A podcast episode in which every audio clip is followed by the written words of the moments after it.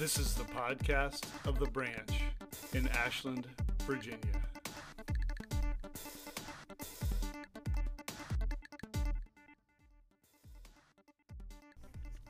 How do we deal with other people? Are we fair? Are we just? There's a lot of talk about justice in our society, but are we people of justice? Those of us who consider ourselves to be disciples of Jesus, followers of Jesus, are we people who treat others with fairness and justice? Do we show favoritism towards other people? Today we look at Exodus 23, verses 1 through 9. God gives instructions to his people about how to act justly towards one another. Let's see what God says through this passage. Justice. My, that's a word that's been uh, used aplenty recently, right? Like about the same time that we started getting into the coronavirus and COVID 19 and the foreign concepts of all of that stuff and social distancing and all the things to do with that. We also started hearing lots in our world, especially in the United States, about justice. And uh, we have a lot to learn. We have a long ways to go uh, as a society to, um, to experiencing true justice in our community and our country. Um, but God certainly has something to say about it. And I believe, as followers of Christ, we are called uh, to show the world what it looks like to be just, what it looks like to be true in justice. And so this morning we're going to dig in uh, on an excerpt from Exodus chapter 23. Uh, we continue our study of In the Wilderness. We've been working through the book of Exodus. I say we, uh, like I have a mouse in my pocket. John's been working through the book of Exodus, and uh, we have been following along. And the story of Exodus, just as a real quick recap of it, it's a story about God's people, right? It's a story that follows the narrative of Genesis, and it starts to tell us about God's people in slavery and in bondage in Egypt. Then it starts to introduce and tell us more about Moses and his ability to lead them under, out of um, the unjust conditions they were in in Egypt as slaves to the Egyptian people. And uh, Moses helps deliver them from the Pharaoh. He brings them across into uh, a time of wandering in the wilderness for, before they would go into the promised land that God said He would give them. And, and just in the past few weeks, we've learned a little bit about God going or calling Moses up Mount Sinai, and, and he passed down laws to Moses. He passed down the first set of laws, and my friends can probably help me. They were called the Ten Commandments. That's the Ten Commandments, right? God sent down the Ten Commandments uh, to Moses, and then he gave, uh, I think the numbers say 57 more laws that help these people, God's people, God's chosen people, move from the bondage of slavery into community. And these laws were super impactful, right? When you think about people who were tied as slaves to another culture, and now they're being given their own land or preparing their hearts for their own land and preparing to raise up a community uh, that would be unlike any other community on earth, right? God was calling the Israelite people to be set apart and different. And this morning, God's calling you and me as His people to be set apart and different still. We're going to look at Exodus 23, 1 through 9. I thank goodness that we're not going to other passages that John had sent me in Exodus 23 because I was squirming in my seat when he sent me the original stuff, and I'm glad to be here in Exodus 23, 1 through 9. So uh, if you'll read along with me or, or watch along with me, the laws of justice and mercy. Do not spread false reports. Do not help a guilty person by being a malicious witness. Do not follow the crowd in doing wrong.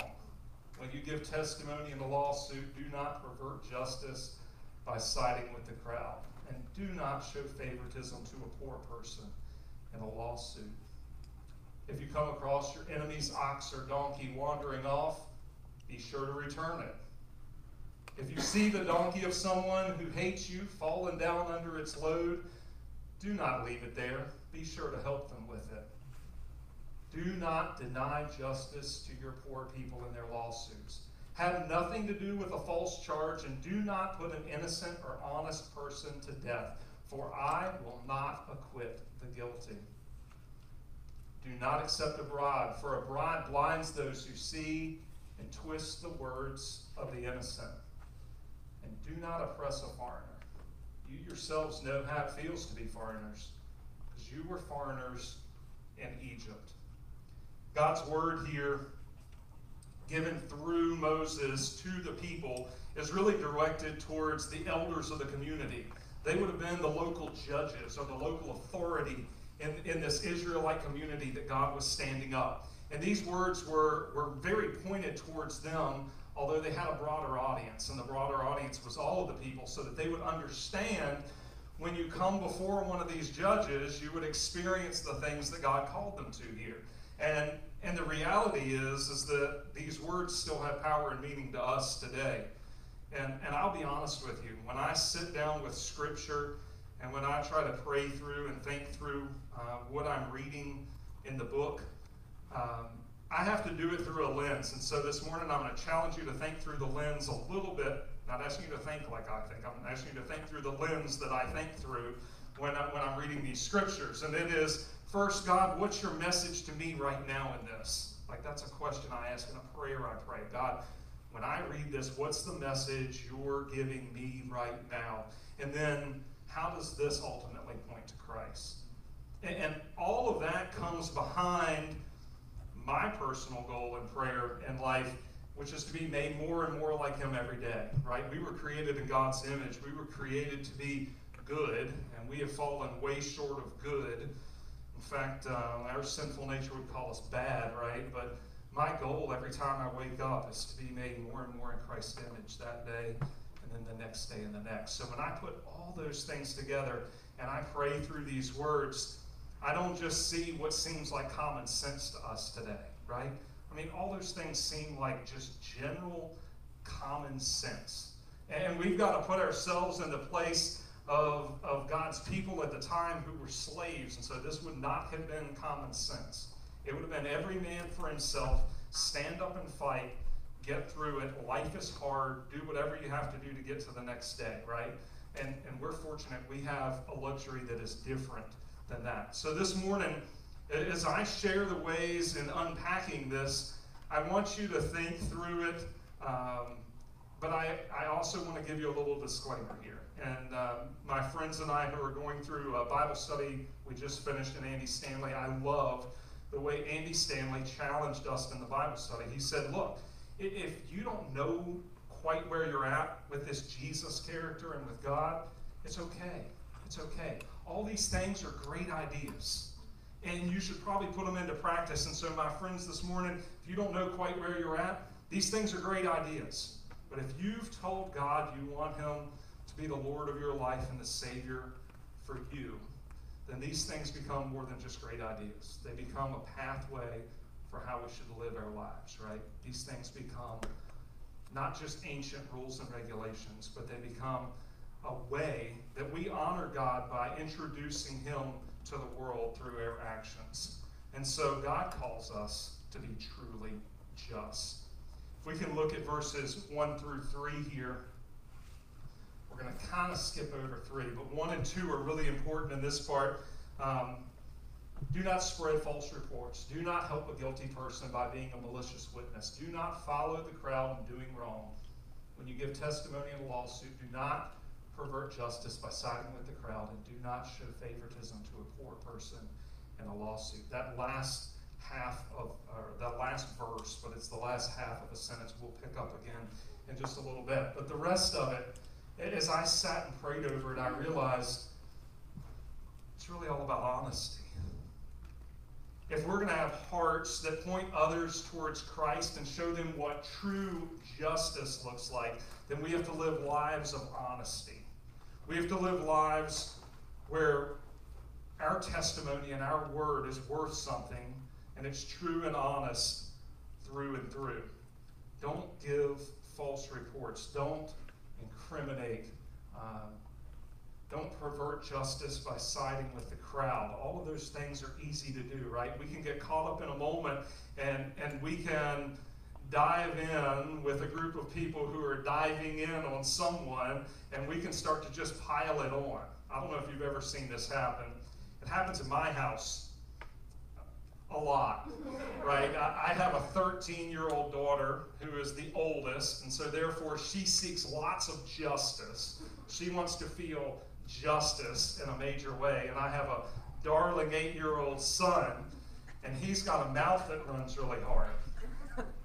And so, between my daughter seeking lots of justice and my precious eight year old son with a mouth runs really hard, we sometimes get into exactly what this is talking choke, choke. Because my son will run his jaw and say something that's probably inappropriate or wasn't nice to his sister. His sister comes barreling into Allison and I's uh, space, wherever that is, to report what is unjust in her life. And so she begins to tell, well, this is what Sutton said, what are you going to do? Well, that didn't sound so bad. Oh, well, five hours ago he also said. Now what are you going to do? Well, that was five hours ago, Ainsley. But five days ago he said blah, blah, blah, blah, blah. And he said this, and he said that. Now, what are you going to do? Ainsley, that was five days ago, five hours ago, and five minutes ago, and, and you know, your mom and I will talk about it. But five weeks ago, he said this, and then he said this, and then he said this, and then he said this. You see how it happens? We want justice served, right? We want something to happen to the offender. And we're willing to go back as far as we have to go to bring up enough dirt so that something will happen to the offender. It happens right here, right? That's what God's calling us and warning us about. We have to live our lives marked by honesty, not by seeking to pile it on so the offender becomes guilty, right? So, so the first mark of true justice is to live lives marked by true honesty. As we move to verses 4 and 5, if you come across your enemy's ox or donkey wandering off, be sure to return it. I don't know if you've seen an ox or a donkey wandering off, but if you do, find where it goes, and I don't even know how you do that. Uh, we've often, Ainsley and I have thought about if our horses got out, they don't wear collars or they don't have a chip in them, how would someone know to bring them back? We're not sure how that would be. Uh, if you see the donkey of someone who hates you, i.e., your enemy, falling down under its load, do not leave it there. Be sure you help them with it. So obviously, if you saw someone's donkey who was a friend, you would probably run over to rescue the donkey, right? But, but someone who hates you or you hate, maybe you would think, they deserve that. They deserve to have the broken down donkey, and I'm going to leave them and their donkey right there. All of these things in my mind, point to a sense of kindness. If we're to point others towards Christ and allow others to experience true justice in life, then I think we have to live with the mark of kindness in our lives, where we put others before ourselves, where we choose the higher road, where we dismiss the plight of our enemy and help them instead, right? We do the right thing even when it's for our enemies. We choose the right path even when it hurts or feels bad. We choose to do what takes us off of our path of things that must get done today to do the thing that will impact another in a major way. You think back to ancient times, what's their mode of transportation? It's these daggone donkeys that keep walking off or keep falling under load. This is the way the people of Israel not only move around, but the way they do business, the way they sustain life, the way they provide for their families. And what God's calling us to here is to say, you know what? My heart breaks for the things that are breaking theirs. And that is their equipment's broke down. That is, they can't feed their kids tomorrow because guess what? They don't have the tools needed to make things happen. is to say, God, you know what? I'm going to put aside the differences I see in the way that he and I think, and I'm going to take care of his possession. I'm going to help him with the thing that he needs. This also, for God's people in the ancient times, would have been a little bit self serving, to be honest with you, because we're talking about a community of people. And so to think that your neighbor has this donkey that you might not have, and he might grow or kill or hunt or gather something that you might not kill, hunt, gather, or grow, you're going to need his help to survive. And so, while it serves him, it probably also serves your interest a little. It serves your interest to be kind because in community, when we do life together, which is what God's calling these people to, what He's calling us to in turn, is to build community. We were broken slaves in a foreign land, and now He's calling us to come into community and do it together. And so, in doing community together, we have to respect and honor the things of our neighbors and even of our enemies. In 21st century America, what does this look like? Well, it looks like my wife just a couple of weeks ago. She was down in Tappahannock working. The kids and I had come home to get stuff done here, and she calls me about lunchtime. The truck won't start. Oh, great. Uh, she says, I'm going to go to lunch with my friend and we'll deal with it when we get back. Well, that means JD needs to rearrange his whole schedule, right? Fortunately, I have a fantastic neighbor at the river, and I called Mr. Tomlin, and Mr. Tomlin said, I'll ride over and I'll see what's going on with this car. Now, what's happening here is my friend put down the things he had going on that day to, to respond, maybe not to his enemy, but to a friend, to help a friend out in need, right? The cool part that happened, though, was not only did my friend respond, but as they were working on the truck trying to figure out what was going on with it, this random car pulls up and stops.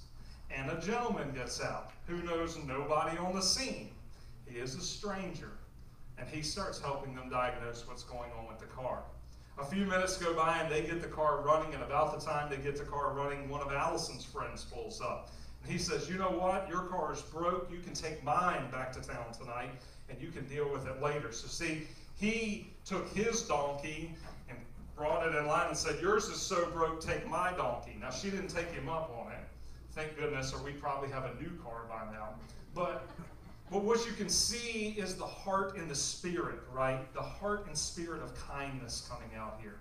In the opportunity, they took the opportunity to be kind, to help another along in a time of need. And that's what God's calling us to. If we want to experience true justice in life, we have to put our best foot forward and we have to show and exhibit kindness to others. My friend Dickie would tell you that it wasn't just people responding in kindness, because about a month prior to that, he broke down on the side of the road and no one stopped the entire time he changed his tire. He said it happened to be that my wife was a blonde in a dress in downtown Tappahannock, and that helped tremendously. So we'll go with whatever part of the story you want to go with. As we move to verses 6 and 7, we see do not deny justice to your poor people in their lawsuits. Have nothing to do with a false charge and do not put an innocent or honest person to death, for I will not acquit the guilty. This ties back to verse 3 as well that says, Do not show favoritism to a poor person in a lawsuit. This is where the rubber of justice meets the road. This is where we look at uh, that figure that you guys helped me look at earlier. She had a blindfold on, right? That Lady Justice, she was wearing a blindfold. She was wearing a blindfold for this right here. We don't apply justice because of what someone can do to pay us back. We don't apply justice because of how impoverished someone is and we are better off.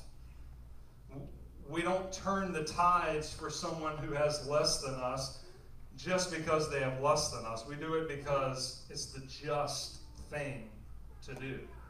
And our country is struggling with this right now. We've seen portions of our population that have been dealt with unjustly for generations. My heart breaks for them. My heart breaks that we as a people would have called ourselves humane and friendly and good neighbors and done this to a portion of our population. It is heart wrenching. But by the same token, God is dealing with slaves right here, right? He's talking to a people who were enslaved. This is the generation that came out of slavery that God's talking to. And he's not saying, look around and find the poorest among you and raise them up. He's saying everyone gets dealt with equally. Justice happens, true justice happens when we don't look at the color of your skin, at the amount of money in your checkbook, at the ways you've been discriminated upon in the past, but we look at the facts and the truth and the heart of the matter right now. That's how true justice is dealt with. We're struggling with this as a country because there are people pulling us in all kinds of directions. And, and I don't really care where you stand in any of those directions. If we're going to be harbinger, of justice, if we're going to exhibit justice in our lives, if we are going to show others what it means to to experience true justice, we weigh the facts. We honor others and we honor God by being fair all the time. The beauty in this is God knew we were going to fail at this, right? He knew we were going to come short in this. That's why He gave them the laws in the first place. If He thought we were going to deal with everybody in fairness, these laws wouldn't even been written down. God would have said, You'll do it. You have the heart of mine and you'll do it. The reality is we fall so, so short of that. And so, in order to offer true justice to the world and experience true justice for ourselves and others, we have to be fair. Lady Justice holds a double edged sword. It's because when the punishment is due, it could go either way, right? It's not a one edged sword that just swings to the poor person, or in some cases in this warning, just swings away from the poor person. It's a double edged sword that goes in the way of injustice, right? When the ruling happens, when justice must be served, hopefully it's served in fairness. We pray that it's served in fairness. Verse number 8 talks about transparency. Do not accept a bribe, for a bribe blinds those who see and twists the words of the innocent. It's so hard to be transparent in 21st century America. We have ways to hide behind our computer screens and our phone screens. We have ways to uh, just tell enough of the truth to feel like we're getting by okay and leave the rest for your imagination in some other land, right? But, but God's calling us to transparency because, frankly, Bribes are everywhere. I mean, think about the way your lives are set up and the things that you've experienced in life. Our government riddled with bribery, right? You do this for me, I'll say yes to this law or demand over here for you. You fund this project in my hometown, I'll vote yes to the funding bill that provides for this project in your hometown. Bribes are everywhere. Bribes are in government. Bribes are in business, right? You get, if you're in the case of my wife, you get this loan closed today, I'm going to send you a party pack for the weekend. You know, I need to get to the closing table because I got bills due, and so please, please help me. Bribes happen in business, bribes happen in churches. We don't want to admit it, but the brokenness of us extends to this place right here. If I write you a check for this, will you steer clear of this part of God's message? If, if I give you this, will you show me favor in that? Hey, it's a bribe, right? Bribes happen in our families. Say it ain't so. It happened to me this week. My kids, well, my son and two of his friends, we're riding back from, from a day of adventure down by the river. And they're being chit chatty in the back seat. And I said, I tell you what, guys, if you guys act right on the way home, we'll stop and get popcorn. Oh, yeah. It changed the whole temper of the car. I bribed them into doing what I wanted, and it cost me a little something to get the job done, right? Bribes are everywhere. The reality is the kind of bribes that God's passing down and talking about as he speaks to Moses right here, they're the kind of bribes that happen in darkness. And when we provide transparency to that, when we put things into light, which is what transparency does, we take away the power of the bribe. We take away the power of the bribe. Don't accept a bribe. He's speaking right to the judges and the elders, for a bribe blinds those who see. You know, the emphasis right here is not on the person offering the bribe, it's on the person receiving the bribe. You see, the world can bring you whatever the world wants to bring you, right? But we have a choice in it. And, and if we accept the bribe, then we're guilty as charged. But if we have eyes to it, and if we have a heart to it, and if we're in tune to it, and if we want to experience true justice, we'll be transparent enough to call it out and say, that's a bribe. And, and guess what? I'm not falling for it or I'm not dealing with it. I'm going to tell you a little bit about something that's gone on in, in my life. You know, my family and I have been involved in a family business since 1964, and, and after the pandemic, we decided that the time's right for me to do something different. And words started getting out to the community of people who were involved in our business, and they started asking lots of questions. And our family, frankly, wasn't ready to answer the questions yet because we didn't have the answers personally. We were not in a place where we could answer the questions coming at us. And so I'm going to tell you a little bit of warning about transparency here because I gave enough of an answer to get the hound dogs off of me for my family and I to continue to dig in on what we needed to know and understand. I didn't give the full truth. I gave a a version of the truth, a partial truth. I didn't lie. I was honest. I just didn't tell everything I knew because it wasn't the place or time for it yet. And here's what happens when we're not transparent it always costs us something. I spent my entire career in this industry trying to be as transparent as possible. And trying to protect my family and my interest in this, I couldn't be completely transparent and it cost me dearly. It cost me respect. It cost me a place at the table of some of the people that I care about most. It came at a very high cost. When we're talking about serving true justice, and we're talking about this idea of being transparent, if we can't be, if we won't be, if we choose not to be, recognize that it comes at a cost. And sometimes that cost is a lot.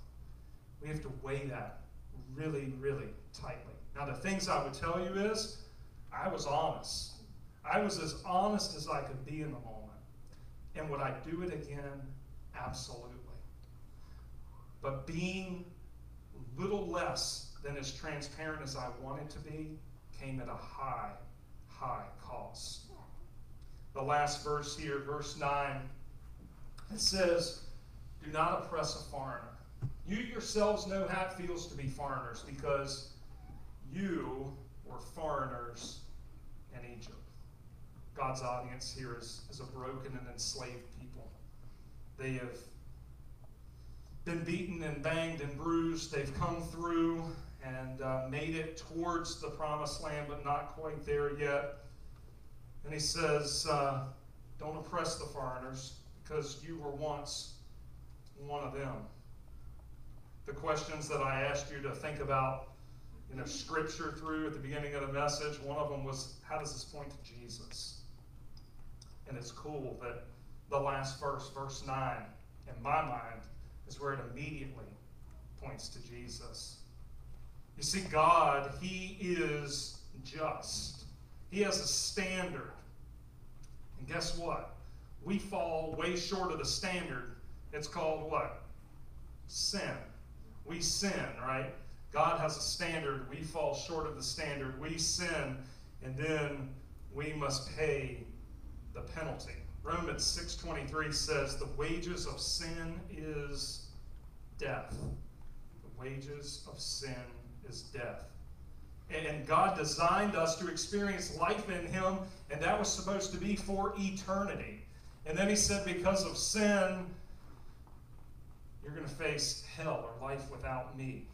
Life in a place not where I am. And there's no way to get out of it. You have to pay it. The penalty is due. The double edged sword has swung, right? That's it. It's that. It's over. So, how does all of that point to Christ? Because Christ paid it. Christ said, You know what? I understand that you understand what it's like to be a foreigner, but I also understand that you need to be restored into your rightful family. We weren't designed to be foreigners. We weren't designed to live outside of a land and be in a place that's not known to us. We were designed to be God's people. We were designed to live in community with Him. And the only way, the only way, the only way to do that is by choosing Christ. The only way we can get out of this idea of being a foreigner in this land choose Christ so we can be in the Father's house. Is to choose Christ so that we can be redeemed and restored in the place that we were called to experience life. You see, all of Scripture points to Christ. And all of these laws and all of these commands and all of these demands and all of these ways, they point to Him. To Him saying, I am enough, and I want to restore your relationship with your Heavenly Father. I want to provide you what is not just, but what is true. I want to give you what you haven't earned, but what you desire. I want to give you a relationship back with your Father. You see, we could just be broken and wandering. We could just be foreigners in a foreign land. Or we can be God's chosen people. And it's not by our own choice, it's not by our own demands, it's by the Spirit of Christ and the blood that He shed on the cross. This scripture points to Christ immediately. Because these laws, these commands that were passed down from God to Moses on Mount Sinai, they aren't about just creating community. They're about pointing to the one who solved the whole thing, pointing to the one who changed everything, pointing to the one who brings us back into relationship with God. If we want to honor Christ in our lives, we'll live lives that are marked by honesty. We'll show the way in kindness We'll lead the charge in fairness. We will offer up transparency and we will take the opportunity to follow Him each day of our lives. Thank God is good. Thank God that He has a plan. Thank God that we have been invited into that plan. Bow with me. Heavenly Father, you want us to experience justice, true justice but even more important than that, Father, you want us to show justice, true justice to the world. You want us to be beacons of light in a place that needs to experience. So, Father God, my prayer this morning is that as we uh, unpack this and think through it in the days and hours ahead, that we would recognize that uh, you are at the center of it all. And God, that if we point to you through honesty, through kindness, through transparency, through fairness, that uh, we would be doing the right and just thing by showing others how good you are all the time.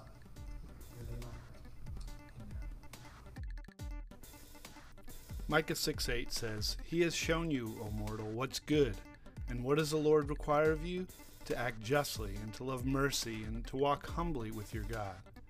How are we doing in living lives of true honesty, living lives of kindness, living lives of fairness, living lives of transparency? We can't do it alone. God gives us His Holy Spirit to dwell within us, to give us the strength to live this way. And as we do that, we point to the one who made this all possible and has shown us the greatest honesty, kindness, fairness, and transparency of all. Thanks for joining us. We'll see you next time.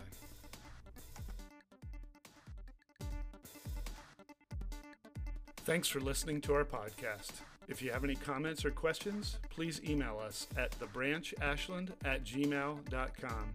If you like what you've heard, please subscribe and leave us a review wherever you listen to podcasts. Thanks again for listening.